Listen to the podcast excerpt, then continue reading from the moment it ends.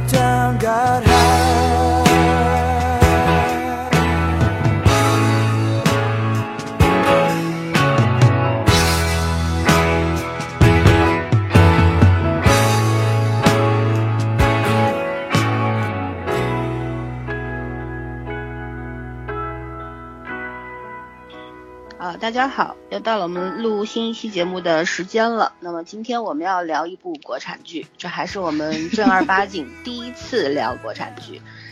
呃，为什么要聊这部剧呢？是因为我们其中的一位姑娘，这两天居然花痴了一位台湾的帅哥。然后我今天是控场主持，所以我会负责提问。然后，呃，因为我们我们今天想试一下一个新的模式嘛，嗯、不要不要那么随性，随性的时候也要加一点约束，这个才符合符合我们土象星人的这个节操，对吧？好，那我就 这样子，我们我大概就这样子来开场了，然后我们就请圈圈来说一下这部剧的名字，交代一下主创人员，好吧？嗯，好吗？你自己在笑，你在笑我的笑了。嗯好，就这样，比较严肃一点啊。好的，好的，嗯，今天我们要聊这部剧呢，是目前蛮火的一部，就是这两年就很流行拍那种大 IP 嘛，这个应该也就算是个小 IP，但是 IP 其实就是知识产权的意思。嗯，这个戏的名字叫《遇见王沥川》，你你们知道，我我最开始知道这个戏的时候，因为有人推荐说是连凯演的，我当时就想，连凯怎么选了个这么土的电视剧？觉得这个名字特别难听。我觉得王沥川蛮好听的，王沥我也觉得很好川是蛮。好听的，可是遇见王沥川搁在一起，你不觉得很土吗？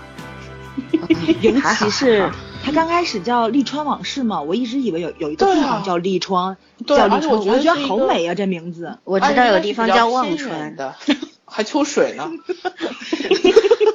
好了，怎么啊回事儿啊？嗯然后那个，我一直觉得这个利川往事应该是一个比较偏远的地方，然后后来我才知道，原来这是一个小说的名字，因为呃，然后改成电视剧叫《遇见王沥川》。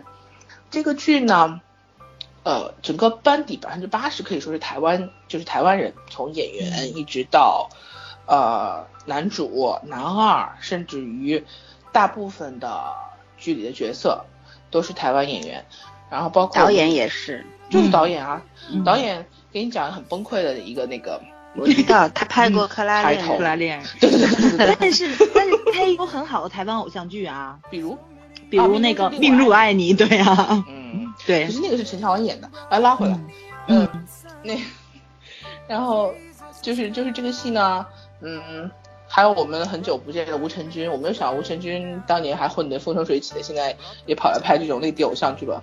嗯，还有连凯啊，连凯是美美国好像是国籍，对但是他我一直把他归类为港台演员。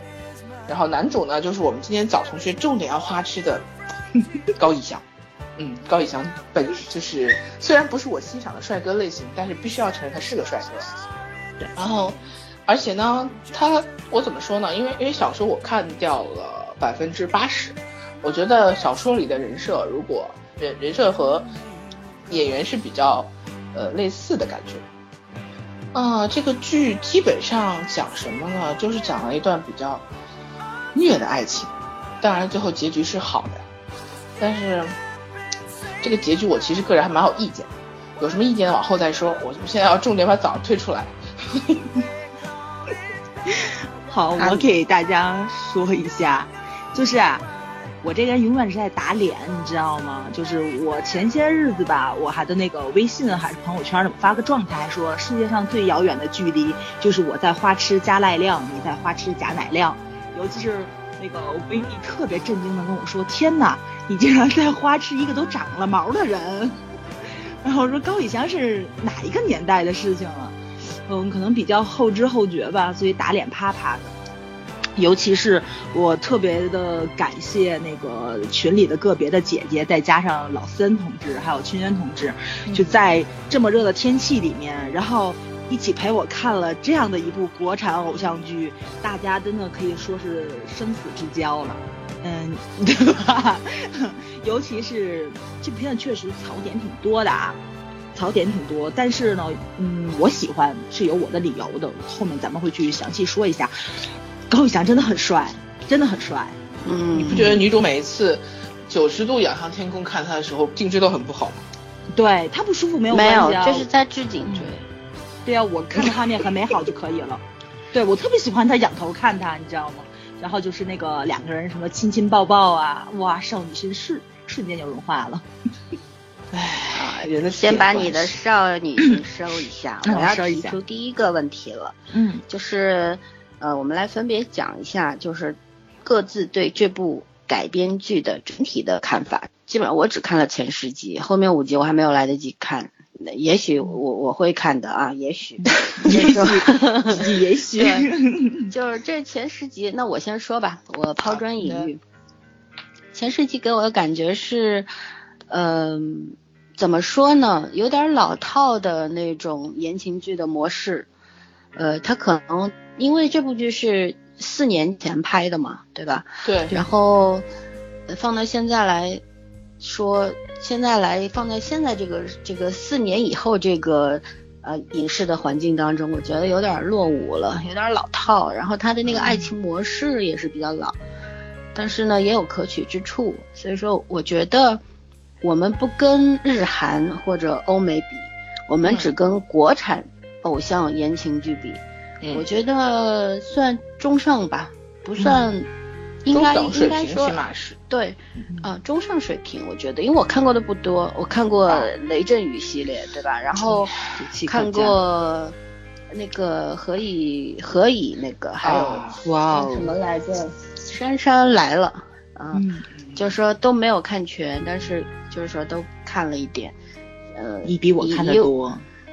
对，以这些剧的水平来比较的话，我觉得这部剧还是中上水平啊。那你们俩怎么看？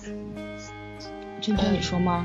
我我要再想一下，你先说吧。嗯嗯，我的感觉上，槽点虽然挺多的，但是亮点也不少，尤其是找的演员还是可以的。嗯，不论是外形还是演技，及格分是肯定有的，就是秒杀什么 黄教主之流。对。就是他们的名气虽然比较大一点，但是这个嗯呈现作品的这个能力很差。这几个演员性价比很高，就像导演说的，真的是性价比很高，呈现作品的这个能力挺强的。嗯，高以翔我要重点说一下，虽然我很花痴他，但是他真的演技用力的时候我很尴尬。就是这孩子真的是他不用脑子去演戏的时候是最舒服的、最好的。我估计可能跟他真人的性格还有这个气质是比较相近、比较相符的，所以说会演的这么舒服。女演员其实不错，从外形。肖俊艳嘛。对对对，从外形，她笑起来弯弯眼，我特别喜欢她。但是但但是就是那个女主的性格呀，就是小秋的一些性格就是这么的决绝，或者说是这么的刚烈啊什么的，是这是剧本的问题。他呈现的还是可以的，演技上我觉得得八十五分应该是有的，嗯，因为我觉得他如果带的不好的话，你高以翔的这个悟性啊，他不会这么就这么爽快的去呈现出来那个利川的的那种样子，也还是挺难的，嗯，就是这个样子，这是我的感觉，就是演员可以，导演也不错。及格分吧，及格分高一点，再加上我花痴分嘛，我给七十五分。嗯，满分一百分，满分一千分，一百 分，满分一千分是森森的分数了。好，那芊芊，我觉得吧，这个剧首先打光很好，因为我为什么会有这种感觉？就台湾的导演相对来说打光都还是不错的，因为很少见，就是说每一个人如果皮肤都很好的话，这就是打光的问题。之前我因为看到了，谈扯稍微扯开一点，我看到了《微微一笑很倾城》的电影版哦，然后你就知道那个电影其实、其实花的成本要比电视剧高嘛，但是竟然，而且井柏然和 Angelababy，我觉得印象中皮肤没有那么差，但是我竟然看到了，就是不管近景、远景、侧影，我都看到皮肤上的坑坑点点，我觉得这个很难接受，就是你还而且他的。镜头就明显一看是已经打过光的镜头，然后你还拍到这种效果，实在是有点业余。我觉得这种这种青春片子嘛，美是很主观的，就是否则你何必要选那种俊男美女来当演员呢？嗯，这个是因因为本身小说改编的这些东西就会比较嗯画质感一点，然后你你你选的那些就是本来是让大家觉得冲着人来看，然后你选一些。你最后做做出来的效果，直接上去预告片我就在我心里打折扣了。不管人设符不符合这个二十分，我是会点掉的。所以我就说，台湾导演在拍就是内地偶像剧的时候，很大的优势是打光，然后就是整个呃，不管你剧情傻不傻，人设傻不傻，起码就是第一印象是很好的。然后这个我应该给到七十分。高以翔这个角色选的很好，就是我因为我小时候是看掉百分之八十，就是从前十集之后的情节，小时候我都看掉了。嗯。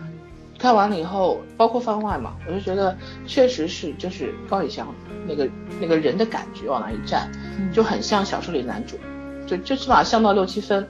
但是男主的性格，包括他后期跟跟女主会不会来电啊，有一些情节，不管是呃虐的还是那种欢乐的那种表现力，前十集我我我看完之后，我觉得张力不大，就是。两个人演技，呃，因为高以翔占先天的光嘛，所以他如果演技打六分的话，女主打八分的话，他俩加加在一起的默契我只能给五分，就是没有张力，没有再往前推动。就一开始觉得哎他俩不错，然后我看到十集觉得他俩怎么还这样，然后就有点尴尬，就是这种感觉。嗯，然后那个另外我就是说一下小说和和和我现在看到小说和电视剧的这个区别嘛。因为小，因为小说毕竟怎么说，这是第二个问题。等一会儿。然后还有还有什么啊？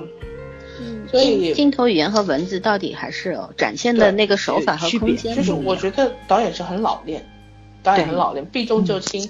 而且像这种剧本，就是它肯定是小成本制作。你看它的那个，你看它那个整个效果，你就知道它是成本很小的。所以包括这些演员，肯定演员的费用就蛮高的。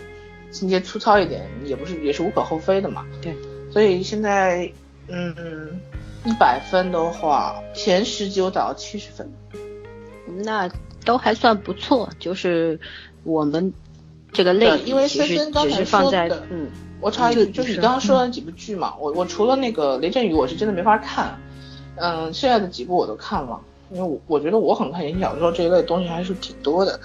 所以我觉得我打七七十分应该还算是客观，嗯，后面再说吧。嗯，那其实我们三个人的这个差不多，对吧？那么我们第二个问题换一下，我很随意的啊。第二个问题换一下，就是你你这这有两个小问题。第一个呢，就是你为什么会看这部剧？然后第二个问题是你看了之后，你喜欢他或者是不喜欢他的原因是什么？嗯。也请早儿先说吧，反正你是你让我花痴啊？对我，我觉得 给我机会。对，因为我我很想听一个这时候不理智的人的说法，OK，比较有兴趣。嗯，嗯，有可能你会做了一个错误的选择，你明白吗？没关系啊你要承担这个后果哦。好的，嗯，下面我就开始花痴时间，就是这部片子啊，其实就是一个推送推出来的。然后呢，我不是实在没有什么看的嘛，尤其是前几期啊，什么好老婆，我说我看的好压抑，好压抑。然后就是那个二硕的那部 W 的世界好像才出了两集是吧？四集吧实在没时，不是我看的时候刚出上两集嘛周的时候知道，对，出两集。然后我实在是不想在只有两集的时候去看这部片子，所以我就想找一部轻松一点的。然后王沥川这介绍写的很好，尤其是他那个动图实在是有够齁到人，你知道，太甜了。哎，我觉得不错，可以打发时间。就实在不行关掉就可以了嘛，又不是没有看过这就是这种狗血剧，不好看就关掉了。我天，我真没想到一看就一发不可收拾了，你知道吗？嗯，就是这个，就是高以翔身材太好了，我天，这一九五，我终于听到我想听的部分了。不不，主要是我很喜欢连凯，对吧？我跟你们说嘛，就是那个就是录像厅儿童，怎么可能没有看过他跟尹子维演的那些片子呢？哇塞，能把连凯这大帅哥衬得跟路人甲似的，这土肥圆呃呃没没到那地步，反正就一般人，你知道吗？差不多。讨厌你们俩。哦不，我不会爱了高以翔就不爱连凯的这个样子啊，照顾一下还是就变成普通人了。然后尤其是那个就是高以翔穿风衣、西服、休闲装、家居服，件件都好看哦，真的很奇怪。你说他什么都没有露，你知道吗？胳膊也没露，肚子也没露，肌肉也没有露，就穿就露个腿吧，还只有一条，有什么好花痴的？就是很帅。你说这个，但是人家底子好，就披个麻袋也是帅的嘛。对啊，对对脸长得好是最重要的。对啊，然后那个本人气质也特别好，然后就是尤其是他的口音，没想到在这部片子里面属于加就属于加分项，正好跟人设就符合上了，嗯不像以前看那个台湾偶像剧似的，你有台湾口音我都能忍，你有外国台湾口音这实在是不能忍。就高以翔演的片子，我是非常不喜欢，尤其是跟他搭戏的男主角，跟他一样帅吧，比他有演技，然后没他帅的比他还有演技，所以看的这个高以翔有点傻大个儿的感觉，太亏了。就这一次吧，是唯一一次让我觉得哇很有亮点，就是那个就是值得去花痴一下的这个感觉。尤其我也好久没有花痴了，我上一次花痴好像是《陷入纯情》里面小郑是吧？对啊，真是悲催呀、怎么又是一个处女座？你这辈子是没救了，你永远在处女座的坑里也爬不出来。因为你是处女座而且关键是你每次都吐槽处女男，然后你每次都掉处女男的坑里，情何以堪呢？夸完了不知道，为什么，就是啊，没没没有没有，还没夸完呢。哎呀，我怎么能夸这么点儿就完了呢？还有那个谁，就是高以翔的手很好看，我我现在让你说演员了吗？我让你说的，那话你就要就我你为什么会说，首先你你已经回答了第一个问题，对吧？就是你看的原因是因为一个公众号的推送，然后第二个原因是你你看下去，你看了这部剧你喜欢和不喜欢的原因。我现在已经明白了，你喜欢的原因就是高以翔，然后没有不喜欢的，原因呢？就没有不喜欢。嗯，也有嘛，我我也吐槽了，他不喜欢就是原文，对原文，我看到他们两个就是见到第应该是第四面吧，就在游泳池里面失身了，我就崩溃了。就这种故事有什么好看的？还是这个小说改的会稍微好一点，就是这个他们，嗯，对对电视剧改的比较好一点，就这个感情的历程，然后能慢慢的看出来。就是圈儿他刚才说的嘛，说到第十集的时候，他们两个人之间的那种感情张力没有出来，我觉得是正好，因为他可能就是到这个时候不就是一个节点，是一个分手的一个节奏了嘛，所以说就正好是他们两个人这个恋爱期这种最怎么着说叫热恋期，对，就就在这个感情升温最最高的甜蜜的时关键。候，对对，然后分开的。然后我估计戏剧张力是从后面就就开始虐了嘛。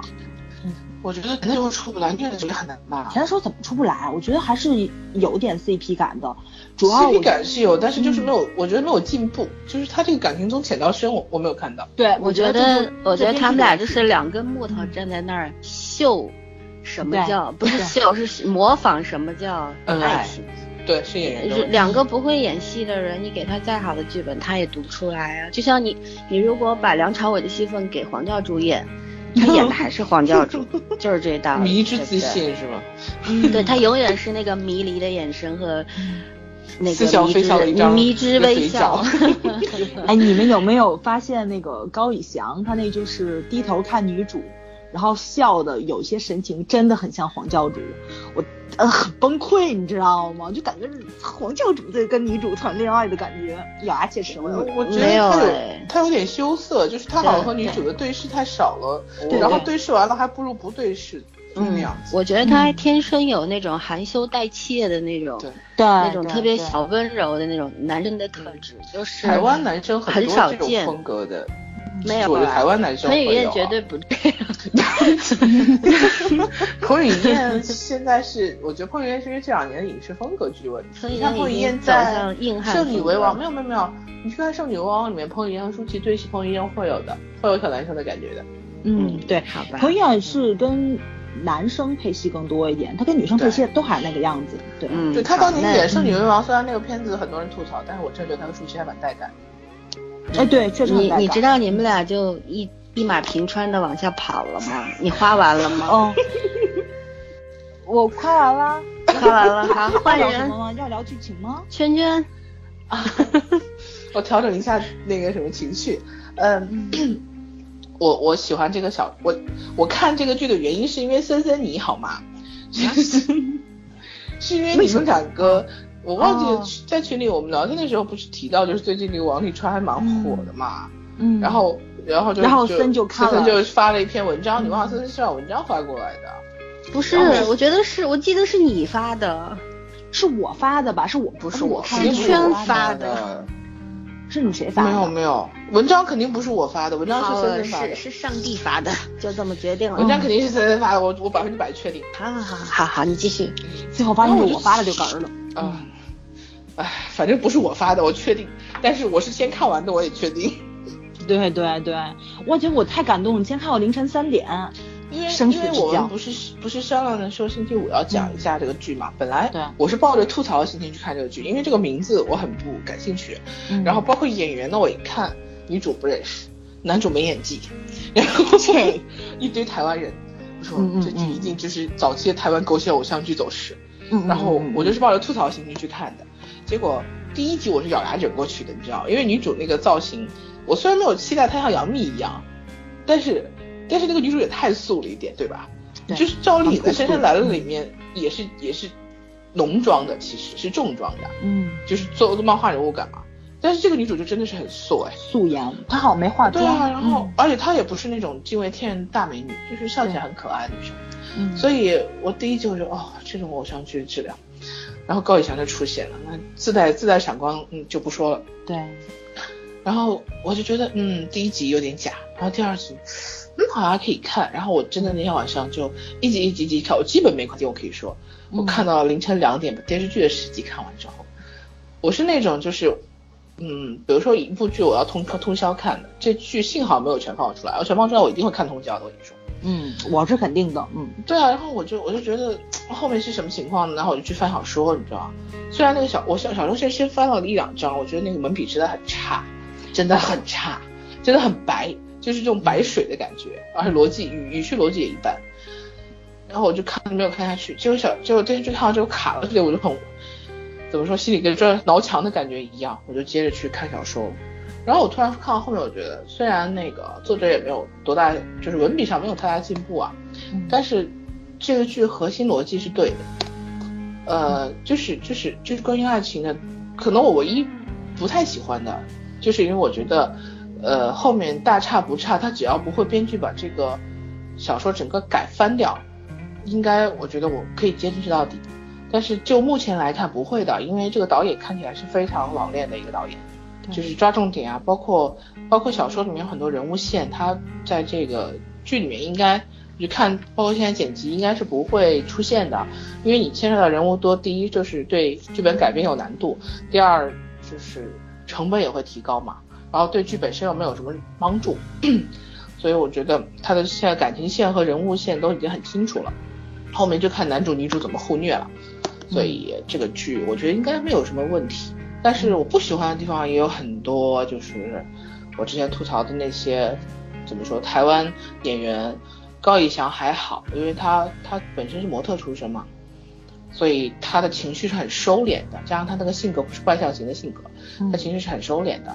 但是包括连凯，包括演教官的林有为，嗯，都是那种，就有点像马景涛减掉了百分之三十，就那种感觉。他他从出道到现在一直都是这样子的演技，我最喜欢就喜欢用力过猛，这个没有办法，就是喜欢用力过猛。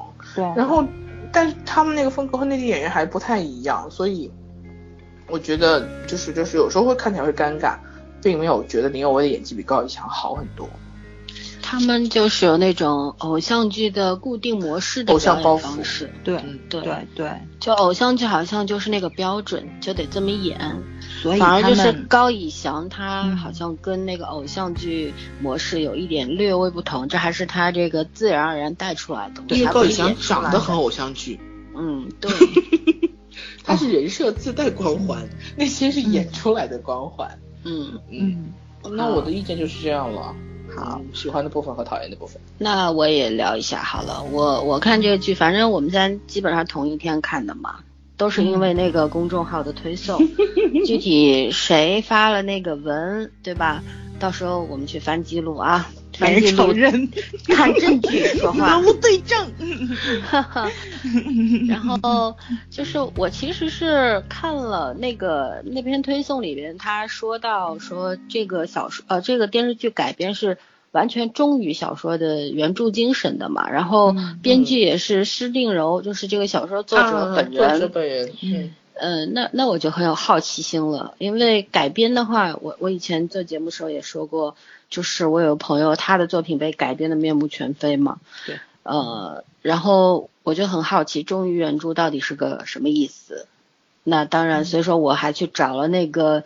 小说的这个文本过来发给你们看，结果我其实真的就是只开了看了开头大概几千个字，然后看了一下结尾，我觉得这个玩意儿我看不进去。嗯，然后电视剧呢，前五集我我是还蛮认真的看的，那天也看到挺晚的。呃，确实前五集的时候也被高以翔。呃，迷了一小下下，就是觉得，就说这样气质的男生好像很久没看到了。对对，就是就算韩剧的话，其实每一部差不多都是言情剧，除了像信号这一类的，对吧？对。呃，普普通的这种基本上都是爱情为主，可以说韩剧百分之八十都是言情剧，我们看多了。但是像高以翔这个类型的还。真的很少，就是韩剧男主里边各种各样的都有啊，对吧？可是这一类的，我好像找不到第二个一模一样的，所以说金大人哪个？就是那个穿越的那个人显王后的男人。呃，我不觉得。你说呃，叫池贤宇是吧？对对，他属于文武全才。而且又有点有点腹黑，就是成人版。我觉得高以翔是绅士版，但都是偏偏那种怎么说儒雅范儿的，对。嗯，可是当时你们追人选的时候，我完全都不 care，我一点一一集都没有看，我非常不喜欢这个剧。反正我可能就因为喜欢就是特特别主观的东西，喜欢就喜欢，不喜欢就是看一眼就不喜欢，就会丢在一边。然后呃，就就让。就后来，呃，我是前天晚上又把六到十过了一遍，快进的过的。其实六到十的时候，我对高以翔的这份喜欢已经消失了，就是，呃，因为剧情开始进入正轨了嘛，嗯啊，我我非常不喜欢，就是说我承认，我也相信这个世界上有这样的爱情模式，就是男人，嗯，他可以，就是说哪怕是带着一些。耻辱心，或者是鼓足了勇气，因为自己有有这个残疾，然后因为爱上一个女孩子，就勇敢的去接受、去追逐，然后，但是我我非常喜欢这样的男人啊，我觉得这样很好啊，对吧？这个也是我喜欢前五集的原因。但是六到十的时候，你看他，呃，知道自己这个好像要发作了，或者怎么样，可能老命不保，所以说他他就。不告而，等于是不告而不告而别，对对。对吧？嗯。送到机场，然后回头给人打个电话说我们俩分手了什么的，嗯，哦，对，这我的天。轩好像打的一巴掌，就是那种。呃，让我想起了吴海英那个，就是她的那个前未婚夫前未婚夫，对。我我真的很讨厌这样，我觉得高以翔这个感觉就是蓄谋已久吧。我觉得，就当他知道和就做出决定，然后行动，我觉得最起码有个几天的时间。我一会儿会就让我我一会儿要替他说两句啊，你接着说。嗯，所以我是不能接受这种这种爱的方式。我觉得，既然你选择了开始，就不能你一个人选择结束的方式，应该是两个人，就是开始。既然就是我们说我们开始这段爱情吧，是我们互相同意的，那我们结束这段爱情吧，也必须我们互相同意吧。单方面的就是这个不叫告别，这个叫逃走。我觉得很不男人，是是这样。所以说这这种爱情模式，我觉得我刚刚为什么说后面的五集我可能会看是这个原因，因为我一开始开始看的原因是怀着一种看 Discovery 的那种心情探索，你知道吗？受不了了，然后后面的话，好吐的，太高级了。我觉得已经能够看到结结束他们两个这个过程什么，我有一个预见性在那边，所以说我对他的那个那个想继续往下追的欲望就没有了。嗯嗯，他们俩最大的问题在于开始的很奇怪，就是如果我觉得是这样倒推合理性啊，就是如果这个男的就像他中间和后面表达那样，他对他这个病了解的那么深刻，然后就知道自己随时没有明天，对啊，然后又又经历了那么多事情，手术啊什么的，就就反正是就是真的是随时准备去死，是啊，那他就不应该这么这么轻易的和女的女和女主产生爱情。是，对，对我就是这个意思。对，所以就是说嗯。这个开头有问题，就是我们三个都看了那个小说的开头，小说开头就是有问题，就是爱情开始的莫名其妙。然后，所以那天早上在群里吐槽的时候，我就说了一句，我说你其实只要相信这世界上有一见钟情就可以了，就其他的逻辑你都不要去想。但是我是一个不相信一见钟情的人。对呀就是说咱仨都这个不相信的这个开头嗯只能用这一个事情去解释，用任何逻辑推理去解释，这个开头都不成立。就我我是觉得特别的这，而且这两个人确立爱情关系也是，呃，非常蹊跷的，对，呃带着。带着魔幻主义，你知道吗？不是理想色彩，而是魔幻主义。你说，如果是我的话，我对这个男生那个有那种呃小就小鹿乱跳的心情产生了，这个是很正常的。看到一个这么帅、这么高大的男生，又多金，对不对？对又又是很有才，然后嗯还会为了我挥拳头，又很绅士，就他几乎是一百分。然后到他家去借宿那一晚，一看到他就一条腿。我跟你讲，不是我功利主义，不是我现实主义，我看到这样子。我一定会退缩的，因为我会我会想，嗯，去我还要跟他发展到什么程度呢？我们俩是只做朋友，还是我必须有一个思考的阶段，然后我思考完之后我再做决定。但是剧中女主是毫不犹豫，她都无所谓，好像看到以后只是微微惊讶了一下，然后就很不在意。啊，我觉得这不是一个正常人的反应，你知道吗？嗯，你可以你可以把它当成礼貌来理解。啊，不是礼貌。对，礼貌是礼嗯貌，这个不一样。礼貌是我可以跟啊，你们俩朋友啊真是没。法沟通，我就我找借口了啦。不是借口，我跟你讲是什么吧。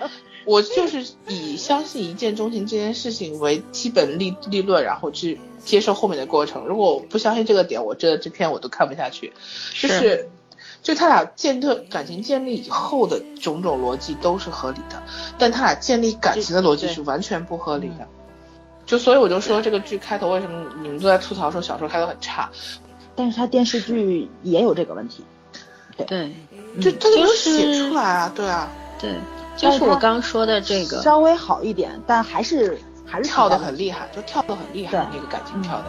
就是，但是有一个比较有优势的地方，就是他们俩开始，你看前五集基本上就是眉来眼去嘛，对吧？暧昧阶段，那个暧昧的感觉是有的，就是会让你有一点点被他们的那种互动啊什么，有一点嗯呃心动的感觉是对对对有的，就是觉小得羞涩嘛，哎，对，就是特别，其实是被高以翔那个表情带着走，他的那个，就我刚刚说的含羞带怯，我觉得这个就是最合适他的一个形容词，就是他的他的这个很非常天然的一些微表情，我是被他带着走的。其实我完全对完全都没有去在意女主我觉得女主长得很老，她就是一个非常老相的女孩子。女女主还是挺老相的，你看嗯她后面稍微一打扮，就感觉立刻年龄恢复原状，但是高以翔就没有太大的那个改变改变变化对对，是，所以说我我就是说这个言情剧，它应该构成的几个月因素，我觉得这个剧所谓的像原著，呃，就是尊重原著，然后还原原著，那原著并不怎么样，你还原啊什么的，对吧？我我觉得这并不是一个你可以拿来卖的东西啊，不是一个卖点，因为如果原著它只是逻辑 OK，然后这个感情的发展是 OK 的话，我觉得可以大幅度的改啊。就主要事件不改，你可以把这改得更完美一点，对吧？但是你说非都是尊尊重原著的，我觉得这有点可笑，其实啊。就是改编也是原作者去改的。是我觉得就介于他自己的这个能力来说，就这个样子已经很不错了。就是他自我突破是不可能的。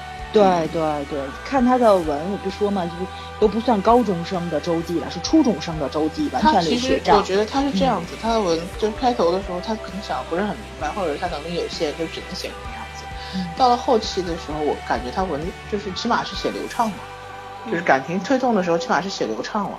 但是你知道我有一个特别可是我觉得好矫情啊，它不流畅，我觉得一点小说就都不流畅，很矫情、啊，矫情死我了。这个第一版是是二零零九年的，你想这个是嗯。七年前完完本的一个作品，嗯。就是一个小说的话，就是七年前的那个网文的这个欣赏，就阅读环境是什么样的？就是大家喜欢的就是矫情，你知道吗？包括现在也是虐来去的这种东西。只是只是我们不嗯喜欢这种而已，对吧？别人不会觉得矫情，别人会觉得我们仨很矫情，知道吗？对而且就像现在现在的阅读环境喜欢穿越剧，那有些穿越剧也是瞎编，你现在还是不能看。就是，所以它它就是个习惯，而且你应该去翻一下，就是晋江下面那些评吧。对，就像我们小时候喜欢琼瑶、陈凯伦什么，对啊，什么席娟思，现在看也对很傻。啊，于于于情啊什么的，啊对吧？对，你可现在你也不要看那些文笔还是嗯好的，我觉得他们的文你现在你现在去看也很小白，我跟你讲，对，嗯我觉得就像一个新手，但是我看了一下，他其实在更早以前写过一个什么三部曲，应该说这个，迷魂记是什么的？嗯，对，个这个还是第四个个小说，嗯，，对跳来跳去，他好像就是这种风格，就是文笔没有太大进步。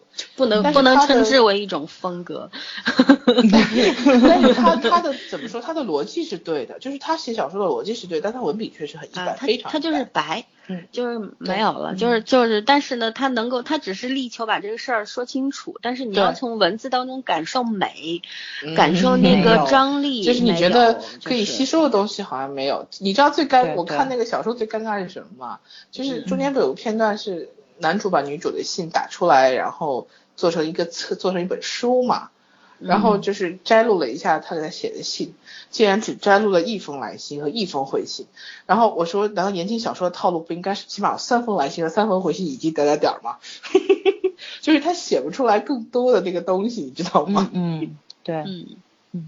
好，我们这个冷水不断的浇下去，早儿估计要被熄灭了。哦，没有没有没有，咱 喜欢的是高以翔，不是这部小就是说。这些槽点我都有。我刚嗯刚跟你们沟通的过程中，你们没有发现我很分裂吗？我一会儿是狮子，然后可能很很亢奋，一会儿又变成处女座，然后跟你们拼命点头啊，我自己我们俩刚才把你。的把你的火已经扑灭了，你就无法跟我们俩沟通，之后你就切换成处处理。不是不是不 是，是那个我明白他有很多的这个是槽点或者是不好的地方，但是同样他也有就是让我觉得很好，然后就是能看得下去的地方找不到，对对，找不到那种感觉，他能从他这里能够找到的快感，对、嗯我觉得就是快感，嗯就是怎么说，少女心这个东西，真的每个人的点完全不一样，对就你只要能找到你的点就可以。因为最近这几年像这种类型的男主太少了，你就像那个《陷入纯情》那一阵儿的男主，不是苦大仇深吧，对吧？嗯就像什么就是匹诺曹啊什么的，就是哥哥，就什么全家对，就身家背负什么血海深仇对这种。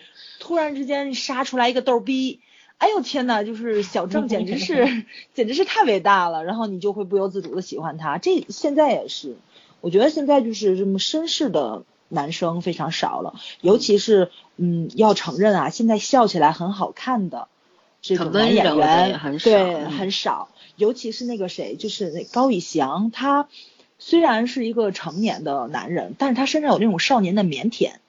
我其实倒是觉得天韩秋生的韩秋代切应该、嗯就是他的气质里面就是那样子的东西，嗯他展现但是给你的就是韩秋代切太娘了，好不？我觉得他他不娘吗韩秋代切不娘啊，他不娘啊，他一点都不娘，好吗？赵仁成我都不觉得他娘。呃不是我赵我我仁成有这样提到赵仁成娘，我我是觉得韩 修吧今天晚韩上修代切是这样子，我觉得他那个怯并不是代表娘的意思，而是他看向女主的时候有那种小心翼翼呃有一点有一点嗯小心翼翼，但是又有一种小确幸，就是又有一种切难道不就嗯是早上说的腼腆小腼腆吗？对呀、其实是一样的，不多的词汇理解问题而已啊。是因为我的词汇量更大，嗯。啊，你 字数更好多。，给你加五分。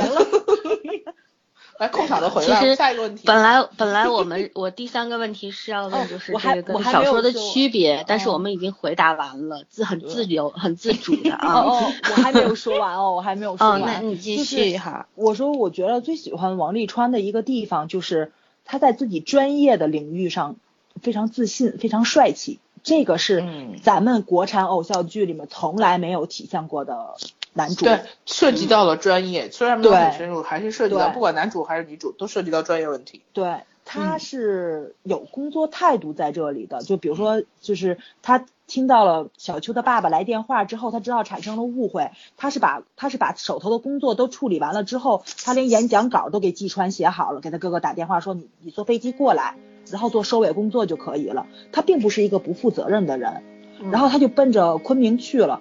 他奔着昆明去的时候，他同时把他手底下其他工嗯他没有说我因为爱情，或者说是啊，我因为很担心这个姑娘，我就不顾一切。他是一个成年人的态度。就从这一点上，我觉着就是就是这是国产偶像剧的进步。没错没错，就是我不知道这个是编剧他自己去塑造这个男主的形象，还是说就是呃后期跟导演两个人商量有一些改动。我觉得没有没有，这小原著小说里嗯面就是男主就是这样子的，嗯男主男主一直是职业态度是嗯很好的。啊，这对这这个是确实是要肯定的，因为对我我们有见过了太多，只要美人不要江山的这个霸道总裁了，对吧？对对，就是就是这个女孩子要个天，我也给你拆下来。对然后你有一什么事儿，我把手头再重要的事儿推了，对然后你是最重要的嘛，对骗小女生的那套。对这这个就真的骗了好多好多的年轻的女粉丝啊，女读者。嗯就觉得我的天呐，我就是要这种男人！你看他可以为了我不顾一切，殊不知不顾一切他有后遗症呐、对百？分之九十九你都承受不了。是，所以说，呃，这个就是我非常我能够肯定说，早儿说的这一点，嗯我同意。我觉得这个是非常好的一个地方，对，至少国产偶像剧里边这样的男生好像没有。嗯，但是男主太不务正业了，对你有钱你有理啊，你 你不好好工作了吗？真是的，就随时随时那个什么有什么困难就要我就要出现，这个太夸张了。对，一超人啊，这简直是，这个就是非常传统打双引号，非常传统的网文的那个男模式模式。嗯对，而且这个模式已经流行了好多年了，就是好像其实从琼瑶奶奶那个时候开始就是这样，是不断的在进化。琼瑶奶奶那时候写的男主啊，不对，也都是这样啊，就是为了为了女主，就可真的可以不顾一切死死都可以啊，活出这条命去，我也要爱你。我们小时候还觉得，哎，好像很很感人人啊，对，挺浪漫什么的。这这个就是一个年轻的女生和我们这些成熟的、有内心呃，就是成熟强大的女性区别。就是人都会到我们这一步吗？不一，定，岁但是数到了，嗯，对，也未必说都能够变成这样。但年纪大了不一定内心会成熟，但是人会有一个过程。年轻的时候喜欢的，年年纪大了未必会喜欢。但是我不要去否定，至少二十年前我喜欢琼瑶奶奶写的那些鬼东西，嗯，但是你曾经那个时候的我我？是那个也是挺美好的我呀，至少我我我那个时候也是受到了启蒙，对不对？我也并且也没有受到那些不好的影响，对吧？尤其琼瑶奶奶的诗词歌赋还是很到位的，就他还对文学功底还是很好的，起码她的对词汇量啊，包括他的语言形容表达能力都比这个作者要好很多。他也是应运而生嘛。那个时代的人更加欣赏那样子。如果你说现在的这个，就拿那个遇遇见王沥川，你放到二十年前的话，谁要看这玩意儿啊？什么玩意儿啊？对不对？就不要看这种，因为人家会觉得这个新事物我们接受不了，就每个时代它都有可以接受的东西，然后大家会去喜欢这个东西。对，嗯，早上还有第二点吗？嗯，还有就是那个谁，呃，我特别喜欢利川教训季川的样子，教训他哥。然后你记不记得他他差一点吃了小秋的早餐，然后那个利川特别生气的说那是我的早餐。对对对对然后后面后面很萌，然后他就敲着他他他就指着桌子跟他哥哥说不要坐在桌子上，就是他有很多就是那种能看出来家教森严的地方，看出来他跟他哥哥的性格南辕北辙。哦，也但看出来就是这个点不多兄。弟的感情很好。，对对，但点不多，好像就一两个。这个不要点多，其实我觉得点到为止挺好的。对，然后还多了就腻了。对，然后还有就是就是那个谁，呃，利川，然后比如说被人拉车门啊什么，都很有礼貌的会说谢谢。我觉得，呃，就是他这个把这个细节，这个有家教的地方做得非常好。这也是其实小说就是啊，你们都不看小说，其实人小说就这，我为什么会说那个作者到后面写顺了？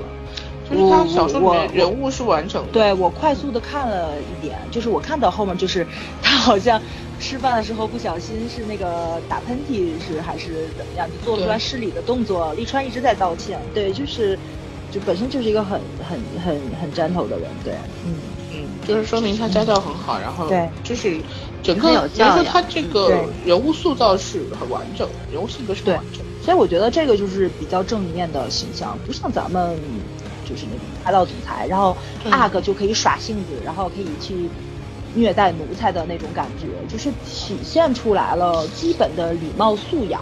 我觉得这是一个很好的一个有指教性的阿哥不一样，对阿哥是封建王朝的。对啊，人家本来就是主子啊，那种什么奴才就是跟家里面，说实话，跟那些对，我我们我们就说现代的好了，我们国产的这个总裁会说，这片鱼塘都是你的了。但 是但是那个也还好，里面起码呃，虽然不会讲这句话，就是里面他们也是对待家人什么都还蛮好的，但是我们拍的那个感觉就不是特别平等，不知道为什么。对对，就拍不出来这种感觉。嗯，对，就是我们我跟你讲，的霸道不是我们总裁一定拍不出来要霸道。这种感觉啊，是是我这个问题我跟我妈有讨论过，就是台湾的很多男生身上是有那种中国以前文人儒雅的气息的，就是很多台湾男演员，我同意。什么张恩俊啊、赵文轩呐、那本身有的，不是演出来的，但是中国内地男演员身上很少见，很少见。我我觉得中国男演员很多，除了土气，还有戾气，暴力的那个戾。嗯对对，就是我觉得嚣张跋扈，真的是。对，就是我我觉得这是社会环境造成的，大家接受的那个熏陶不一样。对对吧这就是说这就是黑黑水说的那个，就是我为什么艺术生就不能够好好去读书的问题。对啊，我知道分数很低，对，就是不像国外似的，我既能拿一个生物学的那个学位，那其实又可能是爱好问题嘛，对啊。对。但是我觉得也不完全。全。你看，韩国有很多的这些爱豆，他基本上就是很小，差不多初中或者高中的时候就当练习生啊，嗯然后读书的时间也非常少，有些几乎就不读书了，就是开始只是拼命的练歌练舞。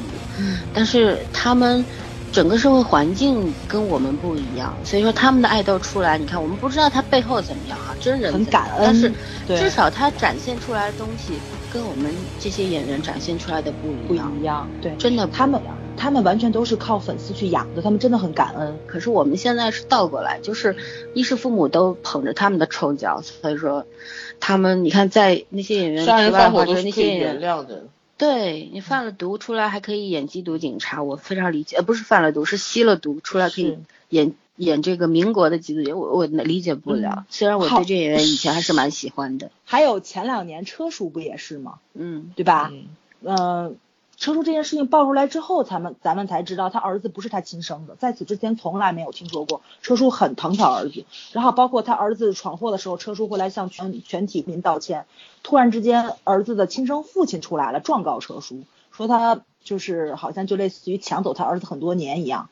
然后就不一片哗然嘛，就是我觉得公众人物背负的东西可比咱们这些大陆的男演员、男明星们背负的要多得多。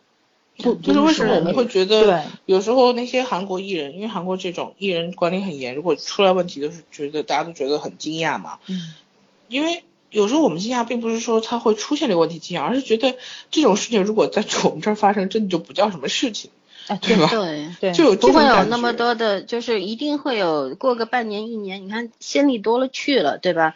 就我们现在那个、这这个出轨婚姻出轨的人，现在出来做导演了，还拍了两部电影，对吧？而且那天那天就是嗯跟他发、发生这件事情那个女演员不是也出来了？后来我看我说我说他还他还能出来，后来想想也没什么不能啊，男的都已经出来这么久了，你有什么资格指责这女人？就我们这个社会就非常的极端，第一就是要么就是对这个人特别的恶狠狠，就是恨不得扒了你的皮吃你的肉，就是当初发生这个事儿的时候把人家骂的狗血淋头，对不对？但是嗯过了半年一年早就忘了，你出来我继续买你的单，我觉得这这个是媒体的问。题。嗯，对，不，中国人本身就是有有这整样的个国民的那个国民性的问题。对，也在两个极端上没有一个中间态，就对，是没有中间态。嗯嗯在事发的时候没有那种包容性，就是当然这事情不值得包容，但是我觉得也没有必要说把人家骂成这个样子，因为你可以去批评，因为他确实作为一个公众人物，他做了不应该做的事儿，他给这个社会道德呃加了一一抹黑，对不对？但是我觉得嗯你可以去批评他，但是你没有把那些难听的话都骂给人家，呃，对吧？人和人之间那个底线，尊重的底线要有。你不能说这个人不好，我就要把他当畜生对待。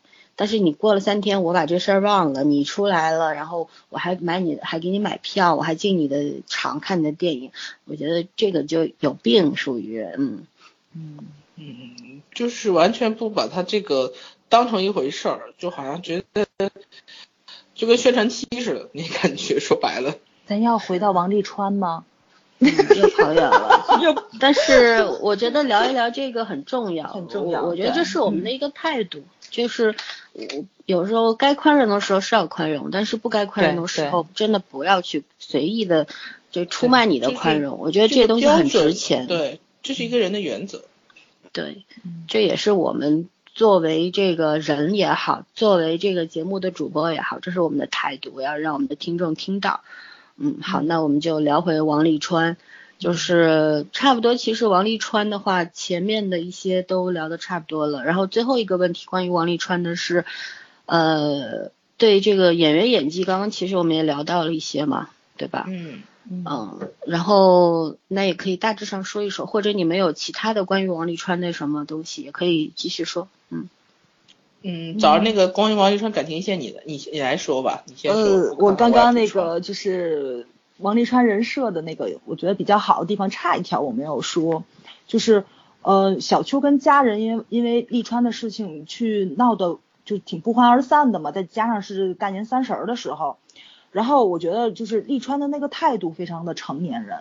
咱们的婆媳剧永远都是在激化矛盾，明明一件小事儿，嗯，不是为爱不顾一切，哎就是能把鸡毛蒜皮的小事闹得跟原子弹爆发一样，就是各就是国混战。对，这个作为儿子和老公的这个男人，他本身应该是一个润滑剂，但是他就成了火上浇油导火。导火嗯索。对对，所以说它这是一部偶像剧，竟然也加入了一点点家庭剧的这个桥段在里面，因为好像小小说里也有，我看到了。有的，有的。对对吧？有吧？对，我觉得挺有意思的，就是这还是对这个作者这个提出表扬吧。我觉得，嗯，就是这个作者值得肯定的地方还是有很多。有很多，就文笔太嗯差了，对啊，还是得对练。文笔太差嗯是需要这个是硬伤，硬这这是功底的问题。但是但是他的思路没有问题，对，对他的人设和三观没有问题，就是在目前这些你小说作者里面，我觉得属于三观很正的，对，嗯，就就是起码是很正常的。就是比如说像年轻的小孩子，如果去看到的话，他就是说，因为他比较年轻，他可能判断力并不是很高，嗯、有很多个选择，很多个事情死要活呀，或者非要演什么罗密欧与朱丽叶那种，嗯。对他知道怎么样去处理，就是我既能不跟父母去发生正面冲突，我还能够保留我的爱情，因为现在相对来说啊，年轻人就很容易去形成那种罗密欧朱丽叶效应，你越反对我越要在一起，就是当然这个是年轻时候必不可少的一个过程。所以说我觉得就是。嗯，这一个点我也给这个嗯这部片子打一个就是非常点赞吧，给他点一个赞。对，就是、嗯发出了不一样的声音，嗯，跟传统偶像剧有很大区别，尤其是在咱们大陆的这种偶像剧来说，真的是挺高干的一件事儿，可以说是，嗯，嗯，就是其实任何可以呈现在观众面前的作品，影视作品，或者是给读者看的这个文字，我觉得嗯。都应该有一个责任感在那边，对就是作者必须要有这个责任感，我要给一些正面的东西给他们，并不是每个人都可以接受黑暗的那部分，也不是每个人能够在黑暗中汲取光明。我觉得嗯。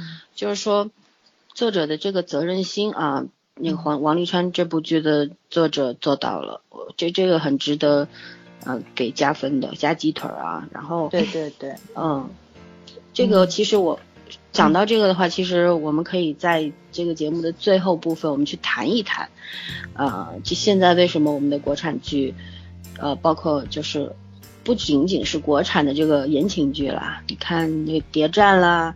手撕鬼子啊，抗日神剧啊，这些 存在的理由和价值，对，和出现的原因是什么？这个市场的供需关系，我们可以去谈一谈。那我们就把这放到最后，因为这必然会是一个严肃的一个话题。话题，嗯对对，对，那么关于王沥川的部分，我觉得差不多，我们就聊的聊结束，嗯，对，差不多就聊到了。个我我我嗯想再补充一点点啊，就是小刚刚提到的，嗯嗯，我稍微有一点点不同意见，就是对对就是对作者基本三观我是同意的，他确实是，嗯，就是考虑的比较多，他并没有把它单纯当成一个言情小说去嗯。去反映这个故事情节，但是我觉得他还作者还挺聪明，就是其实你你说他是会给年轻人立一个比较正面的榜样，但是我我倒是觉得他他给每一个想看你就想看感情表达方式的人都、这个这个都给了他嗯。想看的东西，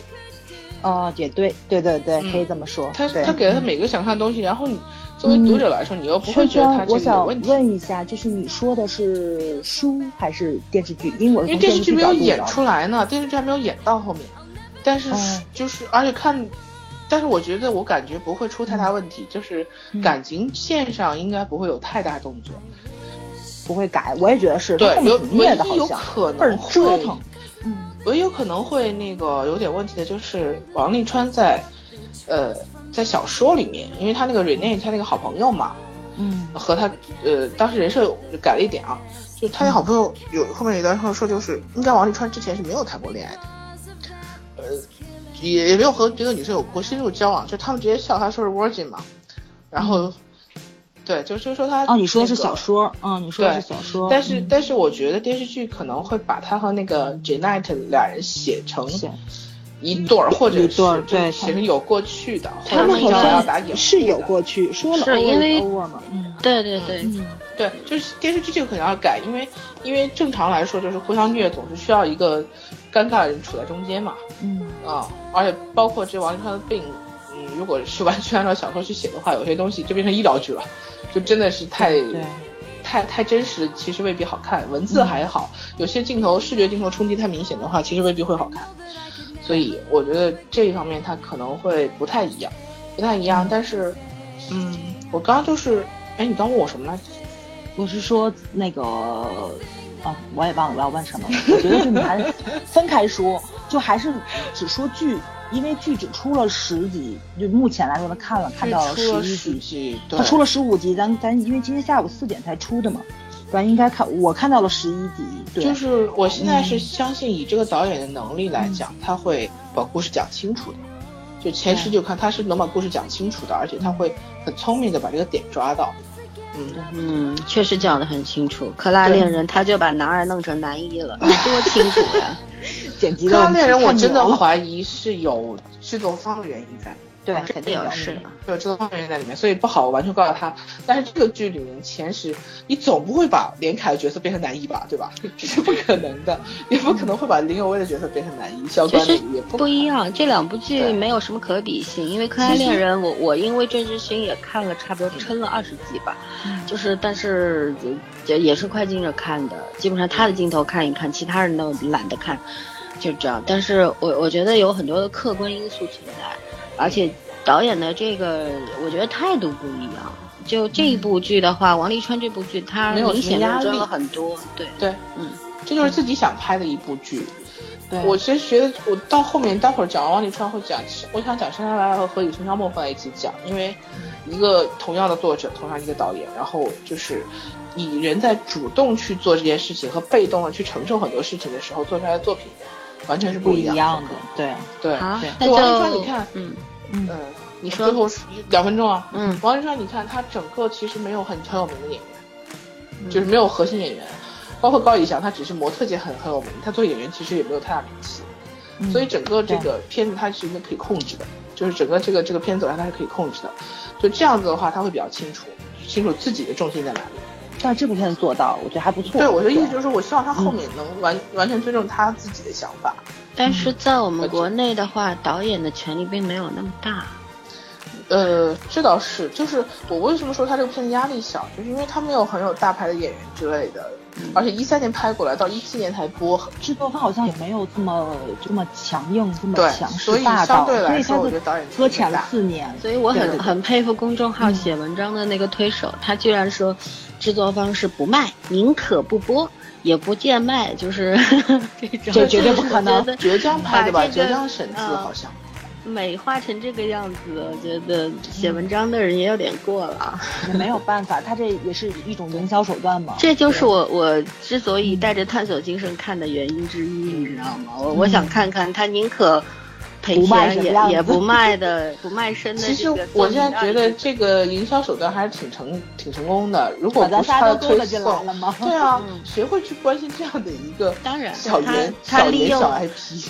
利用了大家的这个这个，逆反心理，一个是逆反，还有我觉得大家都会一个好奇心，还有大家都会，呃，对这种比较有骨气的这种风骨的啊这种作品嗯产生呃敬意。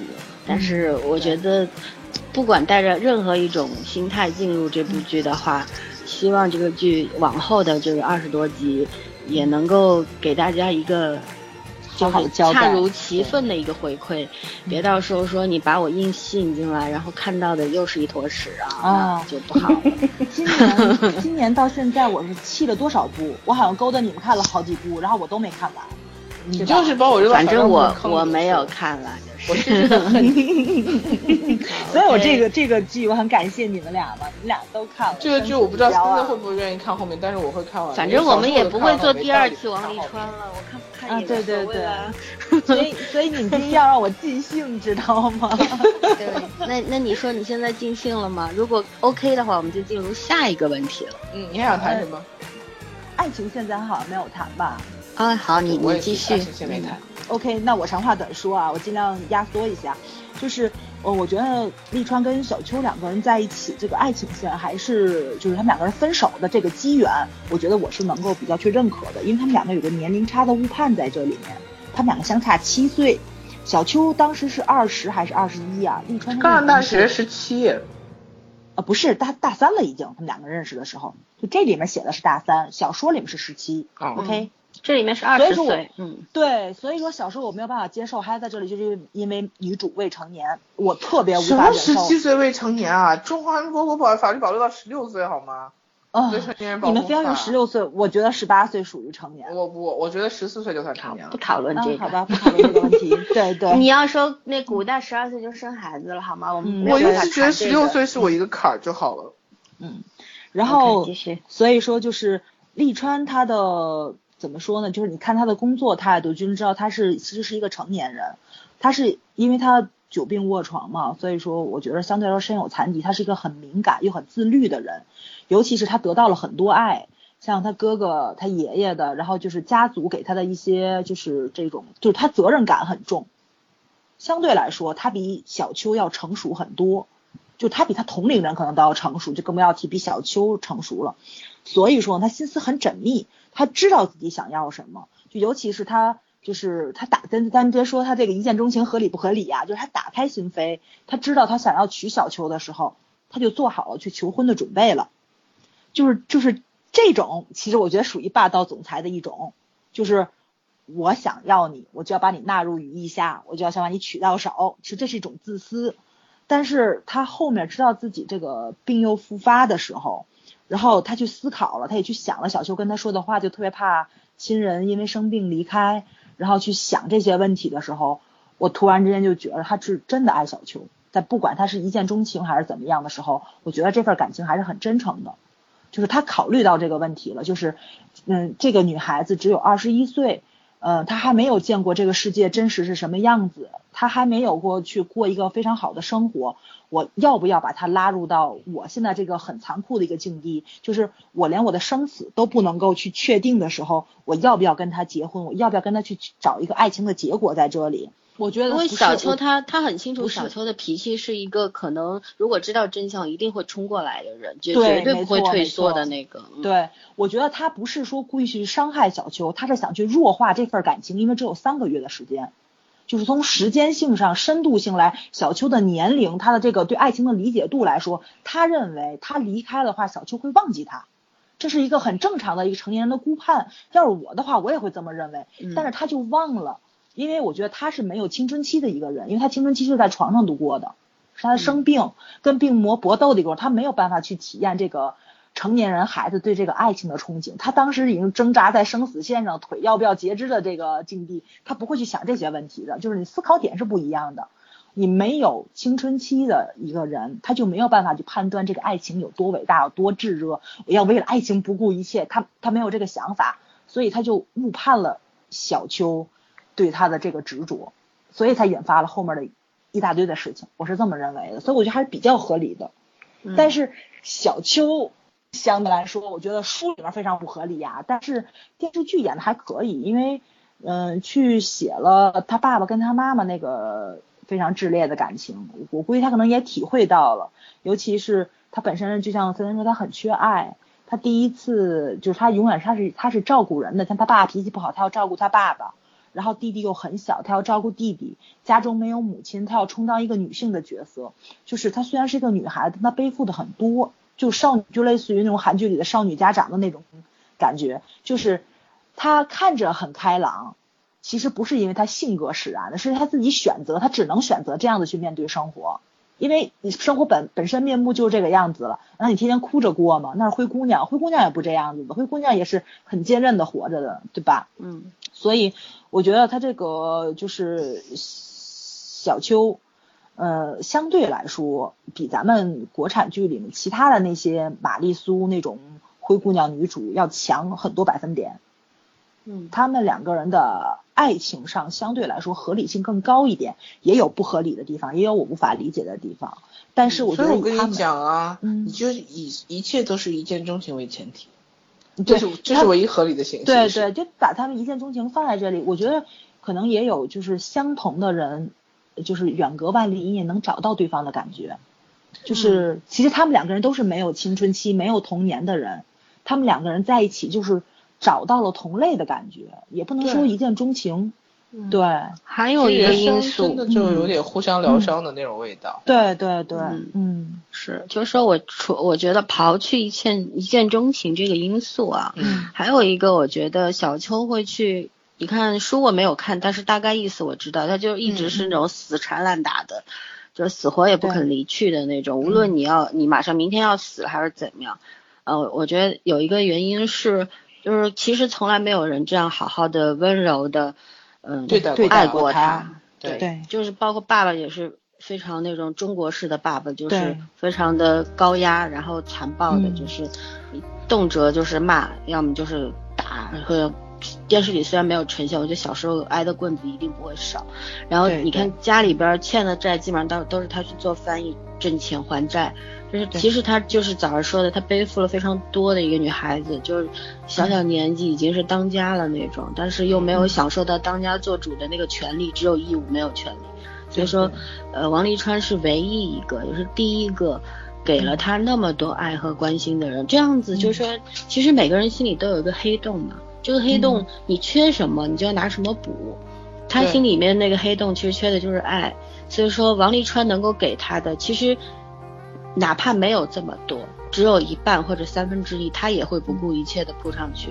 我觉得虽然剧中和小说中都没有表达的非常清楚，是通过我们的自己的解读和脑补嗯去明白，就是作者的意思是这个样子，就是王一川给到了他从前所未有的、没有得到过的这个爱，所以他拼命的是要抓住的。然后在这个抓住的过程当中，他也。读认清了自己对王沥川的这份爱，也何其的珍贵和重要，对吧？嗯所以说，他就觉得一开始是我拼命要抓住，到背后，呃，后来我就是我拼命也不放手，我不放手是因为你比我更可怜，对你更需要有一个人支撑着你。呃，这这个过程可能作者没有写的表达的特别的清晰，嗯、那他要感谢一下我们，至少还读出来了。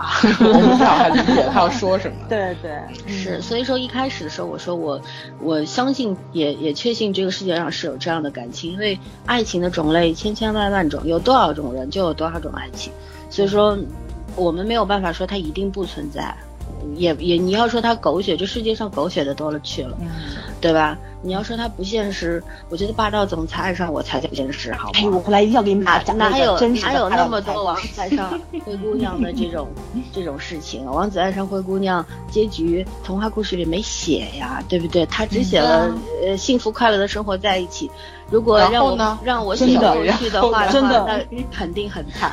我我我 真的说一下，就是不后悔的王子才叫王子，就是他为了美人不要江山，嗯这个这个是内心不够强大，就是他玩得起，他也输得起，他能够确信自己能东山再起。我觉得这世上是太少太少，这种人才叫男人了，但大多部分都是输不起的。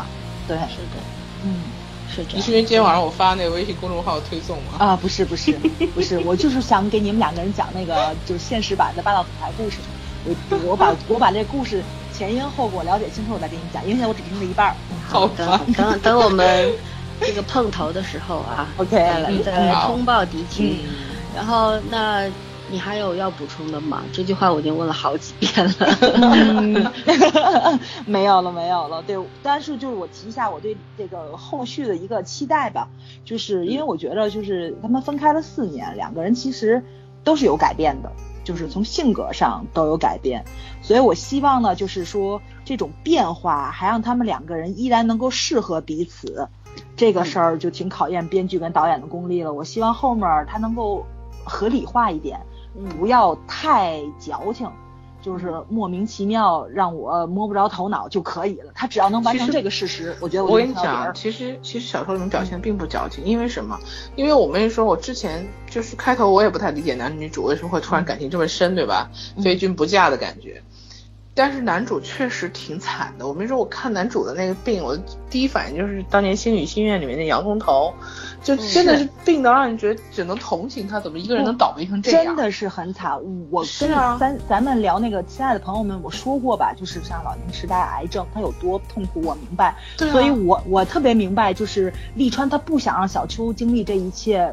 如果你想他十七岁，他年轻开始经历了这些东西，然后他觉得人生好不容易就是不会再发病或者不会再恶化的时候，想有感情了，结果最后发现又回到那个原点了，可能会更惨。，然后他肯定会心更硬的，因为他对生命就没有什么期待了，基本上。嗯，对他人人越人越年纪大，就是越对只能是现实看得很清楚，对然后期待就会越来越低。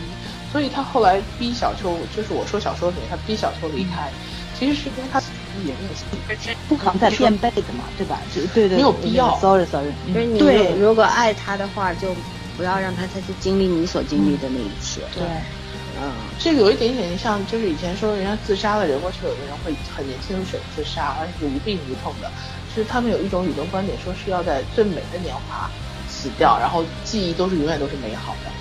就是虽然这个这个论调有点有点诡异啊，但是未尝不能这样讲？就对王沥川来说，与其将两个人在一起互相互相厌倦、互相折磨对怎么样的，就是那些生命中不可预测的变数，那我宁可就是留的只有只有好的回忆。因为生活其实是残酷的，并没有那么多风花雪月，对吧？对，你想他们家那么有钱，想要什么有什么，似乎是，然而还是买不回来他的命。因因为其实命人人的耐心和毅力，还有人和人之间的那个爱或者是友情，其实都经不起这种病痛和灾难的呃困难的种种的折磨。对嗯，经不起考验。永永远都是没有我们想象的那么伟大，所有的一切，嗯，但是并不可耻，不伟大并不可耻，我觉得，因为这只能是正常的一个人性本能。是每个人都有权利说我去选择爱，但是我也有权利去选择我不爱，对不对？对只是说，我觉得人和人之间就是要有一个底线在那边，就是不要太难看。很多事情就是是留那几分的余地吧。非要折磨到你死我活的话，那你就对不起你们曾经的那一些美好和心动了。嗯对，对，嗯，嗯，所以就是爱要不要超越一切，只是作者最后。作者最后只是为了小说更好看，其实我 我不知道作者心里会不会觉得选择爱要超越一切这件事情，我们都愿意这样相信，但是现实生活中，最后败给现实的好像更多。更多，对对是。嗯嗯，其实，呃，我我记得我前两天看了一本书，书上面就是说到，呃，他不喜欢，就是他作为一个作者，他希望他写的每一个作品都是悲剧收场，不要喜剧收场，因为人生并没有那么多的喜剧，有时候你强扭非是强熬一个特别好的一个结局，或者说已经支离破碎，然后非要后面再撮合在一起的话，其实它一点都不美，它是丑的，对嗯所以我我希望就是王沥川这部电视剧，虽然小说的话，我其实我看了大概是百分之九十三到百分之一百，就那那那百分之七里边，其实也蛮多的文字，我看了一下，我我觉得真的已经是，虽然那个爱一直在，可是已经比较困难了，变得。就是当一个男人不断的去推开一个女人的时候，这个女人还要死皮赖脸的赖在那儿，就是不管你是你你要化成你腿上化成脓都是脓啊，然后都是疮啊，或者都是怎么样啊，你每天都不停的呕吐，你吃不了东西等等，我眼见了这么多，就像一开始看到王沥川的那条断腿的时候，就看到这么多也是不惊讶，我觉得这也是超人的表现，可能这样的人一定会有，但是我觉得发生在一个二十岁的女孩子身上，这个可能太太镇定了一点。嗯是一个，也可以解释为无知之勇，就是因为无知，因为不知道未来会遇到什么，会会对怎么样，就是所以说天真单嗯纯。嗯，是，就是那种那种无比的坚定和对爱情的这种依赖或者是信任，我觉得呃值得夸赞吧，因为这种勇气长大以后成熟以后不会有了。就是王沥川其实遇到谢小秋是在一个也是他生命中最好。最好的最好的时间，对对，谢小秋三十岁的话就不不一定会接受他。啊，对人人越长越长大，越会为自己多考虑一点，嗯。可能就是人家说的变得自私而世故，对吧？可是并 并我好想笑，为什么人家一个言情小说被我们讲成这样？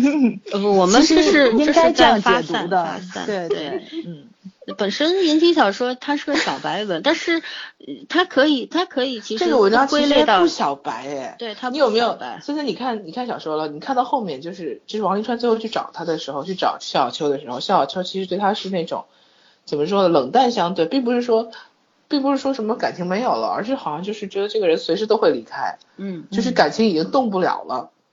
就是太这个过程太沉重，然后感情已经不能嗯调动了。对，就两个人到最后好像进入了一种不相信爱情的爱情，就是相依为命，是那种感觉。嗯，必然会有那过程。我是希望说电视嗯剧也能够展现这个过程，就是人和人之间的爱情再美再伟大，我觉得一定会上面会有窟起反复窿的。折磨，对对，所有的美好背后都是一个大窟窿，这大窟窿里面装了什么，你知我知。就这中间的这些当事人，他们心里都清楚。我我觉得一个好的电视剧非常完整的，应该是要表现出这些好的和不好的部分，然后留给他不做任何结论，不是强塞给你一个万无比美好的结果，你去接受吧。不是要给你强输入正能量。对我，我要让你去思考，就是我只是在讲故事，然后你到底你得出什么结论是你的事儿，这就是一个好作者，一个好的作品，我觉得，嗯嗯，那我这样啊们现在被你们俩讲完之后，我觉得这个剧可以打七十五分了。七十五，我就打七十五分了。好吧，要不这样，嗯因为我们下面的那个话题的话，其实跟这个剧已经没有什么大关系了，嗯，呃，所以说要不我们就先中场休息个几分钟，然后我们再回来，好不好？嗯 OK，好，没问题。嗯，那就先这样，嗯。今夜月光又抱着你和我，照进心中那遗忘的光，仿佛时间就像停留在你脸上，不声不响。今夜月光又抱着你和我，中那道遗忘的光。真实的时间就像停止在你脸上，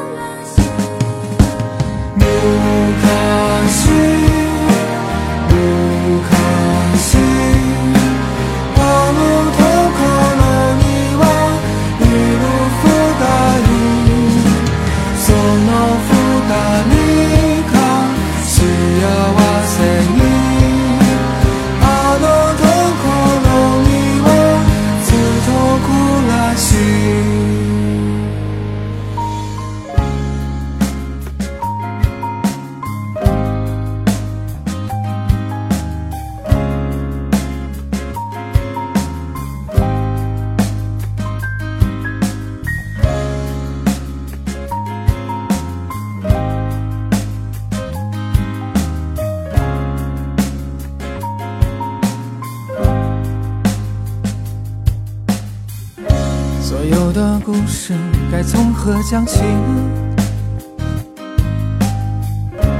说不尽的人，说着说不清的话。我告诉你，我不知道是不是一切都是一样，有迷人的开始，有平淡的收场。今夜月光又抱着你和我。